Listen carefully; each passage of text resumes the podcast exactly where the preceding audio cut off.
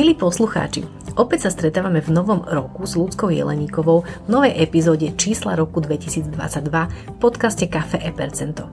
Minulý rok sme vám priblížili tému čísla roku 2021 a pre vysoký záujem z vašej strany sme sa rozhodli túto tému oprášiť a pripraviť pre daňové priznanie roku 2022. A ako som spomínala, tú štúdiu so mnou sedí Lucia Jeleníková, daňová poradkynia a odborníčka s dlhoročnými skúsenosťami v oblasti e, daní a účtovníctva. Ľudská, vítam ťa. Ahoj Renátka, zdravím všetkých poslucháčov a ďakujem za pozvanie. Luci, dnes sa opäť budeme baviť o číslach, ktoré teda ovplyvnili náš príjem v roku 2022 a to konkrétne príjem zo závislej činnosti, príjem z podnikania a z inej činnosti a na akú výšku napríklad nezenteľnej položky máme nárok, akú výšku dane sme zaplatili, prípadne zaplatíme do konca marca, júna alebo septembra roku 2023. Toto aj mnohé iné sa dnes dozviete. No už myslím, že tých čísiel je celkom dosť, veľmi často sa prekrývajú, ľudia si mielia fyzickú a právnickú osobu a hlavne hranice sa posúvajú. Čo platilo v roku 2021, neplatí pre rok 2022. Uh-huh. A v tomto roku je posledný deň na podanie daňového priznania za rok 2022 31. marec 2023, čiže konkrétne je to piatok. A ak by to bola sobota alebo nedela, termín sa posúva na prvý pracovný deň. Máme voľný víkend. Máme voľný víkend, no ale teraz, áno, áno, tak správne, máme voľný víkend, lebo už piatok bude všetko podané. Samozrejme, musím podotknúť, že aj tento rok majú daňovníci možnosť podať oznámenie o odklad termínu na podanie daňového priznania alebo žiadosť o odklad, ale to si povieme neskôr, ktorý daňovník má akú povinnosť v prípade odkladu termínu o 3 alebo 6 mesiacov. Áno, táto možnosť je daná rovnako fyzickým a aj právnickým osobám.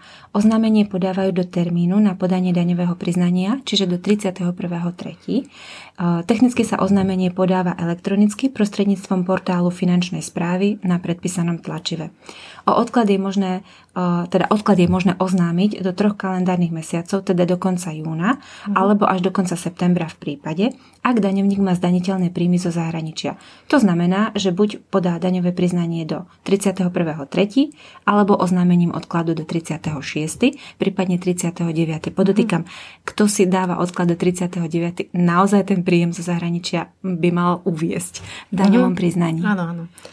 Čo znamená, že jednu možnosť by si daňovník mal zvoliť, a to buď podať daňové priznanie alebo odklad. A v prípade odkladu daňového priznania sa odkladá aj povinnosť platiť daň mm, do konca novej lehoty, ktorú si daňovník zvolil. A túto možnosť v roku 2021 využívali daňovníci, ktorí platili nižšie predávky z roku 2020, mm-hmm. ako im vychádzali nové ktoré by mali za rok 2021. Mm-hmm. Nakoľko sa zrušila povinnosť dorovnania predávkov, ako bola v minulosti, čo sme si mhm. pamätali, čo z hľadiska cashflow bolo pre nich výhodnejšie. Ja sa najčastejšie stretávam, že si daňovníci predlžia lehotu o 3 mesiace, teda rovno na 36, ale je možnosť túto lehotu predlžiť aj na menej. Stretávaš sa s touto alternatívou? Uh, áno, niekedy celkom dosť často a hlavne u daňovníkov, ktorí si potrebujú nastaviť vlastný cashflow. Napríklad daňovníkovi vyjde určitá daňová povinnosť v určitej výške, avšak v čase do 30 21.3. nemá dostatok prostriedkov na úhradu, ale bude ich mať napríklad 24. A tak si povinnosť platby posunie. Odklad treba niekedy zvážiť. Pri odklade totiž platí, že ak si odložím daňovú povinnosť na 36. a vznikne mi preplatok na dani, skorším podaním daňového priznania mi nebude automaticky preplatok vrátený, ale správca dane bude čakať na uplynutie lehoty podľa oznámenia. Mhm. A opačný prípad, ak si po, posuniem lehotu napríklad do 31.5., tú daň splatnú nemôžem zaplatiť 36., ale podľa mm. dátumu uvedeného v oznámení. Čiže tým skorším mm. dátumom. Takže keď to zhrniem, fyzické aj právnické osoby si môžu riadnu lehotu na podanie daňového priznania odložiť oznámením o 3 alebo 6 mesiacov. Jediná výnimka z oznámenia platí pre daňovníkov v konkurze a likvidácii, ktorým nepodávajú oznámenie o predlžení lehoty, ale žiadosť o predlženie lehoty. Túto žiadosť musia podať 15 dní pred termínom na podanie daňového priznania a daňový úrad im ju schváluje. A tento rok to vyšlo na 17.3.2023. Áno. Termín koniec marca nie je len termínom na podanie daňového priznania pre fyzickú a právnickú osobu, ale je aj termínom pre vysporiadanie zrazenej dane zamestnancov zo závislej činnosti. Daň sa vysporiada prostredníctvom ročného zúčtovania dane, o ktoré môžu zamestnanci požiadať svojho zamestnávateľa. Tam je pevne stanovený termín 15.2. ten je potom, teda zamestnávateľ, je potom povinný uh-huh. im ho vykonať do konca marca. Ročné zúčtovanie predávkov dane zo závislej činnosti a daňové priznanie sú si vlastne rovnocenné. Keď už vieme, kto všetko podáva daňové priznanie, tak prichádza teda ešte aj otázka, že kto nemusí podať daňové priznanie. Uh-huh. Áno, sú aj takí, ktorí nemusia a to sú všetci tí, ktorých zdaniteľné príjmy nepresiahli hranicu 2289,63 eur. Sú však aj momenty, kedy táto povinnosť nie je, ale oplatí sa podať daňové priznanie. Najčastejšie sa jedná o študentov, ktorí z príjmu, ktorí mali v roku 2022 odviedli daň a práve podaním daňového priznania by sa im táto daň mohla vrátiť. A mala som práve teraz aktuálne situáciu, kedy e, jedna zamestnankyňa mala aj popri zamestnaní dohody a jej otázka smerovala k tomu, že keď tie dohody nie sú vyššie ako tých 2289,63, mhm. či musí podávať daňové priznanie. Tak samozrejme daňové priznanie je o všetkých príjmoch, ktoré počas roka daňovník e, obdržal alebo získal, alebo teda dopracoval sa k tým príjmom. Čiže toto sú príjmy, ktoré sa zdaňujú. Áno, tam treba pochopiť, že to sú všetky príjmy. Čiže ona to delila, že mala zamestnanie, kde bola normálne zamestnaná na nejaký pracovný úvezok, kde teda presiahla samozrejme tých 2200. A ona to vnímala, že iba z tých dohôd, ale vlastne pointa je, že všetky príjmy dokopy. Sa spočítavajú, áno. Keď sa vrátime ešte k tej uh-huh. tvojej predchádzajúcej myšlienke, kedy je výhodné podať daňové priznanie, tak potom je to ešte kategória starobných dôchodcov s nízkym starobným dôchodkom, ktorí si taktiež privyrábajú cez rôzne dohody.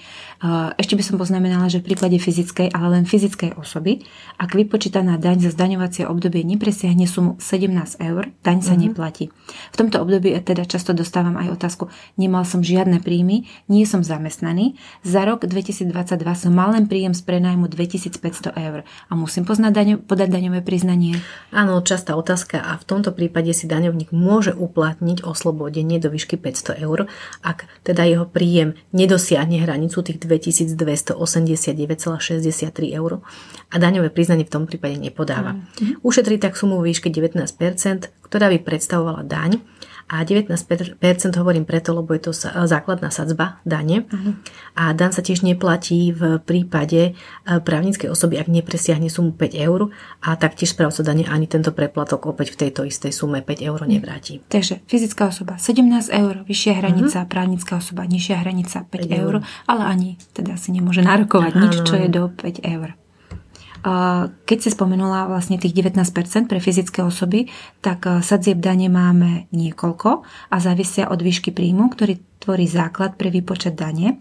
Napríklad pri príjme do 49 790 eur z podnikania a z inej samostatne zárobkovej činnosti, napríklad vytvorenia diela, je sadzba dane 15% Pri príjmoch do 38 553,01 eur zo závislej činnosti, teda zo zamestnania, z prenajmu nehnuteľnosti, použitia použitia diela a umeleckého výkonu samostatne zárobkovo činnej osoby a podnikania je sadzba dane 19%. Áno, ešte si povedzme, že pri príjmoch nad 38 553,01 eur zo závislej činnosti, teda zo zamestnania, mm-hmm. pre najmu nehnuteľnosti, použitia diela umeleckého výkonu, SZČO a podnikania je sadzba dane 25, čiže do tých 38 553 je 19% a nad sa ráta tých 20. Ano. Čiže není to, že ako náhle má daňovník nad tých 38, mm. že všetko sa mu prepočíta tými Áno. 25%. Dobre, a ešte by som spomenula aj daň z dividend, to znamená zo zisku po zdanení, je stále vo výške 7%. Stále tvrdím, že potešilo by, keby bolo menej, ale zase na druhej strane je to lepšie ako v minulosti, to znamená do roku 2017 to bol odvod do zdravotnej poisťovne vo výške 14% a pri odvode alebo teda strop z maximálnej výšky sa, teda z akej mhm. maximálnej výšky sa platilo. Tento strop pri daní z dividend už nie je, čiže 7% sa platí z celej sumy, ktorá sa teda bude rozdielovať. Tiež, no. by, tiež by potešilo. Nižšia sadzba a strop. Ano. Stále počúvate podcast Cafe Epercento. Dane, účtovníctvo a mzdy pre odborníkov, ako aj bežných ľudí. Viac informácií nájdete na www.epercento.sk.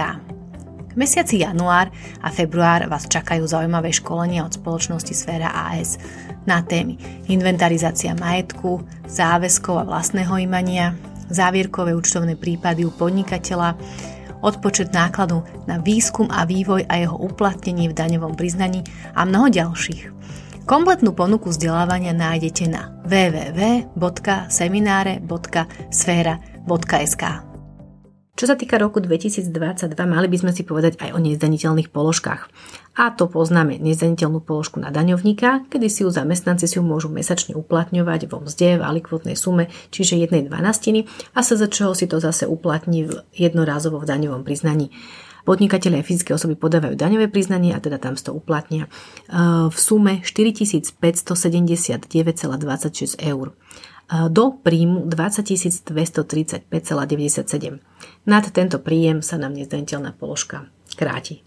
Dosť často sa stretávam s otázkou, kedy si živnostník sa začal z určitých dôvodov založí jednu osobovú ezeročku, takzvanú, uh-huh. a vtedy rovnako príde s takou otázkou, že a a veď ja som práve tá istá osoba a môžem si uplatniť nezdaniteľnú časť, tak tedy im vysvetlím, že právnická osoba nemá nárok na túto mm. nezdaniteľnú časť. Je to naozaj len pre fyzickú osobu ako takú. Nie v prípade, mm-hmm. že by sa zamestnal ako keby sám. Sám seba, ale to už znova sme pri tej fyzickej osobe. Áno. A k, teda k nezdaniteľnej položke o základu dane fyzickej osoby treba teda ešte pripočítať aj nezdaniteľnú časť na manželku alebo manžela. Podmienkou je platné manželstvo. Ano. Dokladá to daňovník sobašným listom. A, a v tomto prípade, ak základ dane daňovníka je rovný alebo nižší ako 37 981,94 eur, suma nezdaniteľnej položky na manželku alebo manžela, ak nemala, nemal, vlastný príjem je vo výške 4124,74 eur. Ak mal prípadne mala manželka vlastný príjem, suma nezdaniteľnej položky e, sa kráti. Základ dane manžela alebo manželky by teda nemal prevýšiť sumu nezdaniteľnej položky. Lebo suma, ktorú je možné uplatniť, je teda rozdiel medzi sumou 4186,75 eur a základom dane manželky alebo teda manžela. Uh-huh. Také a komplikovanie to znie, ale... Keď sme sa ešte bavili, uh, musí byť teda manželstvo, čiže sobášom. A toto bolo povedané, že ako náhle je sobáš, tak vlastne za manželku sa považuje až prvým dňom nasledujúceho mesiaca. Mesiace, pri deťoch je to mm. už keď momentom narodenia, čiže už aj keby sa narodil 31.12. už za december má nárok Áno. na daňový bonus, ale v prípade sobáša je to až, až prvým dňom nasledujúceho mesiaca. Áno. Mhm. Nezdaniteľná položka na manžela manželku sa najčastejšie používa tiež v prípadoch, keď je manželka na materskej, toto sa stretávame mm-hmm. alebo na rodičovskej dovolenke, a okrem týchto dávok nepoberal žiadne iné zdaniteľné príjmy. Mm-hmm. V opačnom prípade zase, ak napríklad manžel bol na úrade práce a nepoberal celý rok, prípadne čas roka zdaniteľné príjmy a ich suma je nižšia ako nezdaniteľná položka, môže si potom manželka túto sumu uplatniť mm-hmm. v jej ročnom zúčtovaní, prípadne daňovom priznaní. A ďalšou výhodou rodiča nezaopatrených detí je daňový bonus. No, tak to je taká horúca téma roku 2022 daňový bonus rodiča na nezaopatrené dieťa v roku 2022 prechádzal zmenami. Áno, od 1.1.2022 do 36. bol jeden režim a od 1.7.2022 do 31.12. bol iný režim uplatňovania daňového bonusu. Áno, áno, presne tak. Prvého pol roka roku 2022 na dieťa do 6 rokov bola suma na daňový bonus 47,14 eur mesačne.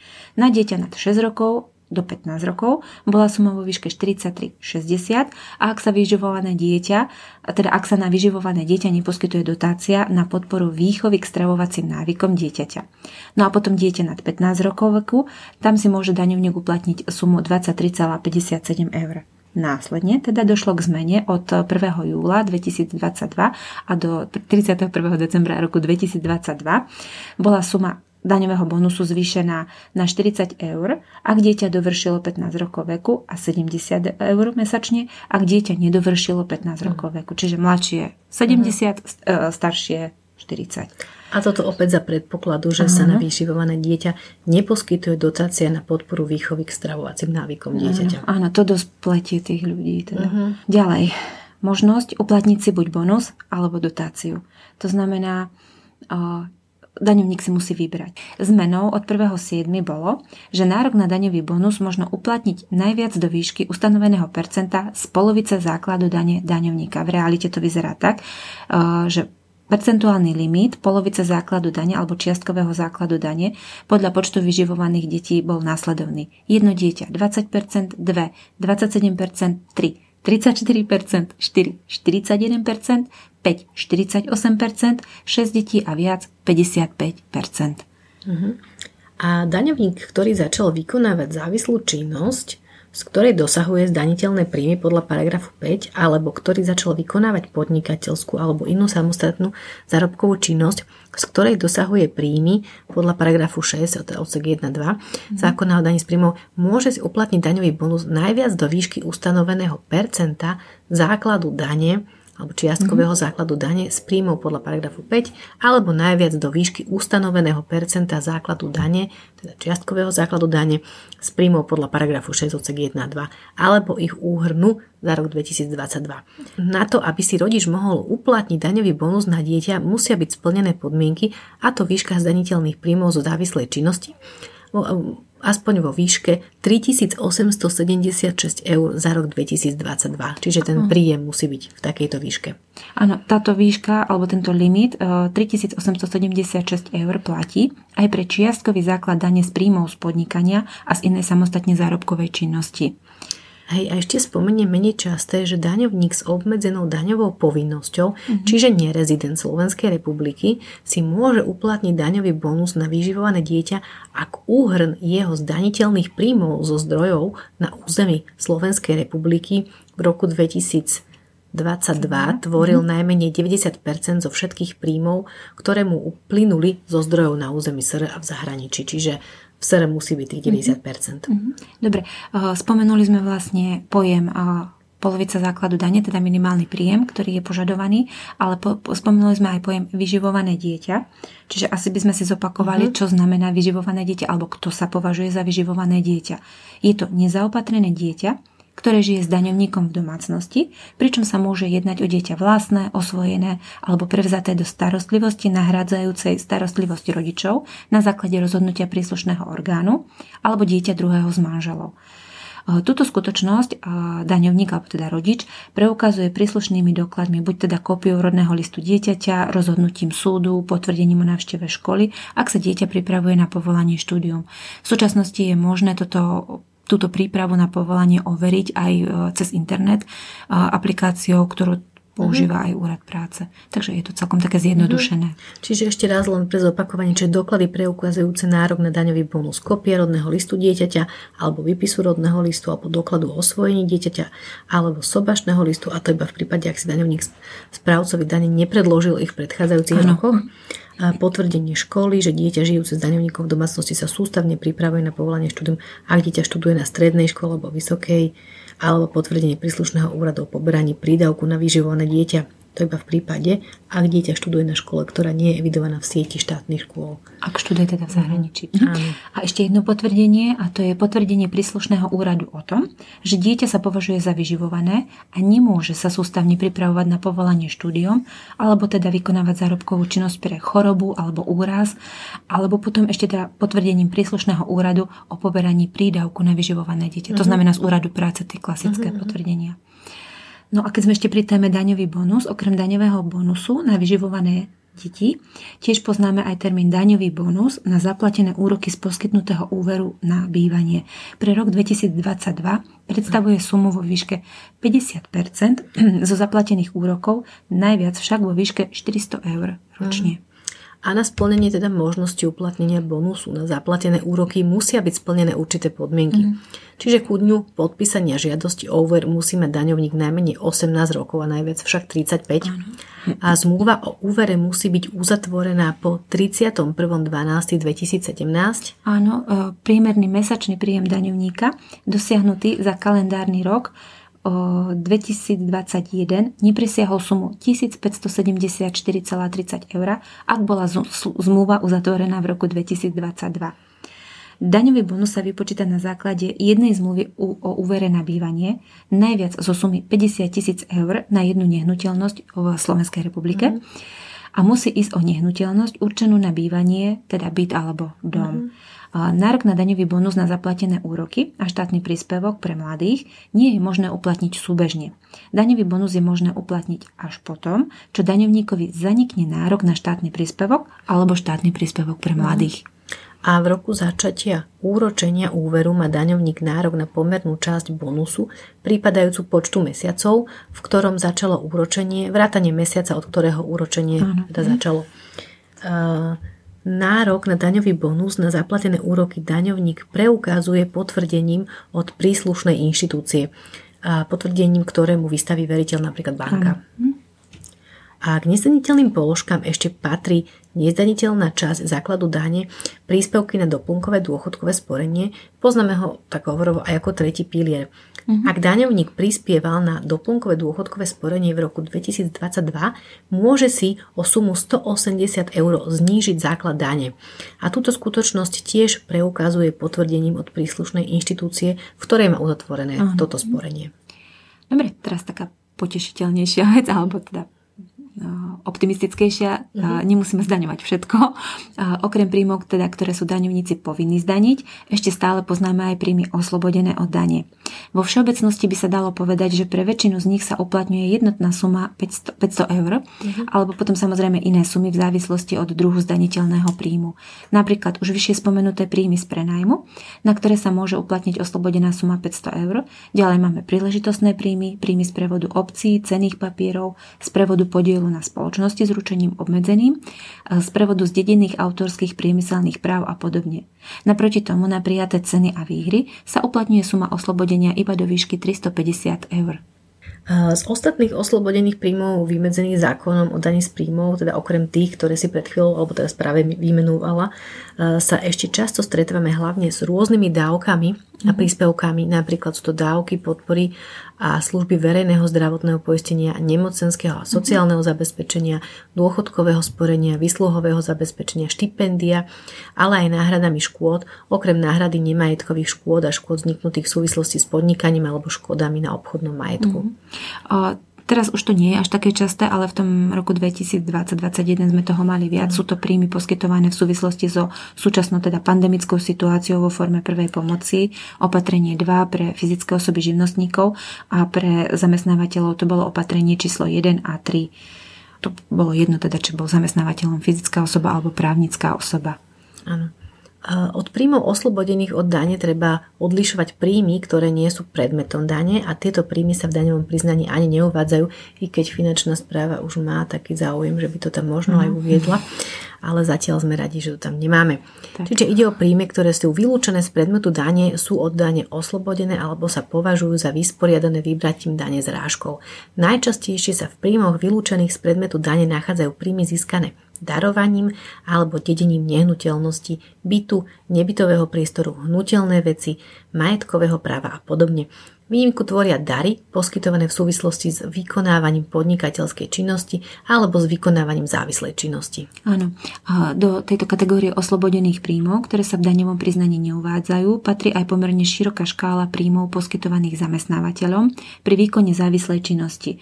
Najčastejšie, najčastejšie sa jedná o osobné ochranné pomôcky, benefity vo forme rekondičných, rehabilitačných pobytov, povinných zdravotných prehliadok, o strávne poskytované pri služobných cestách, no a samozrejme samozrejme stranné vo forme gastrolistkov, alebo súčasne teda finančný príspevok eh, zamestnávateľa na stravovanie. Vlastne gastrolistky už ani teraz by sú o, veľmi obmedzenej. Prvý, Myslím si, že môžu byť, ale naozaj to musí byť také miesto, kde nie je možnosť, aby ten zamestnávateľ poskytol zamestnancovi tú kredit kartu alebo ano. Mhm. nejaký kredit na karte, ktorý by si on mohol uplatniť niekde v mhm. stravovacom zariadení v, blízkej, v blízkom okolí. Hej. No a príjmy oslobodené od dane, ktoré sme spomínali, sa vzťahujú predovšetkým na fyzické osoby, že právnické osoby majú rozsah oslobodených príjmov zúžený a využívajú ho predovšetkým právnické osoby nezriadené za účelom podnikania, teda hovoríme o občianských združeniach napríklad. Patria sem teda predovšetkým príjmy plynúce z činnosti, na ktoré boli zriadené, ako sú členské príspevky, granty, dotácie pre rozpočtové organizácie a často využívané charitatívne reklamy. A, áno, a príjem od dane oslobodený pre právnické osoby nezriadené na podnikanie uh-huh. predstavuje predovšetkým príjem získaný z podielu zaplatenej dane, tzv. 2%. A, potom ďalej je to znova príjem získaný darovaním alebo dedením podiel na zisku vyplácaný zo zisku obchodnej spoločnosti po splnení zákonom stanovených podmienok.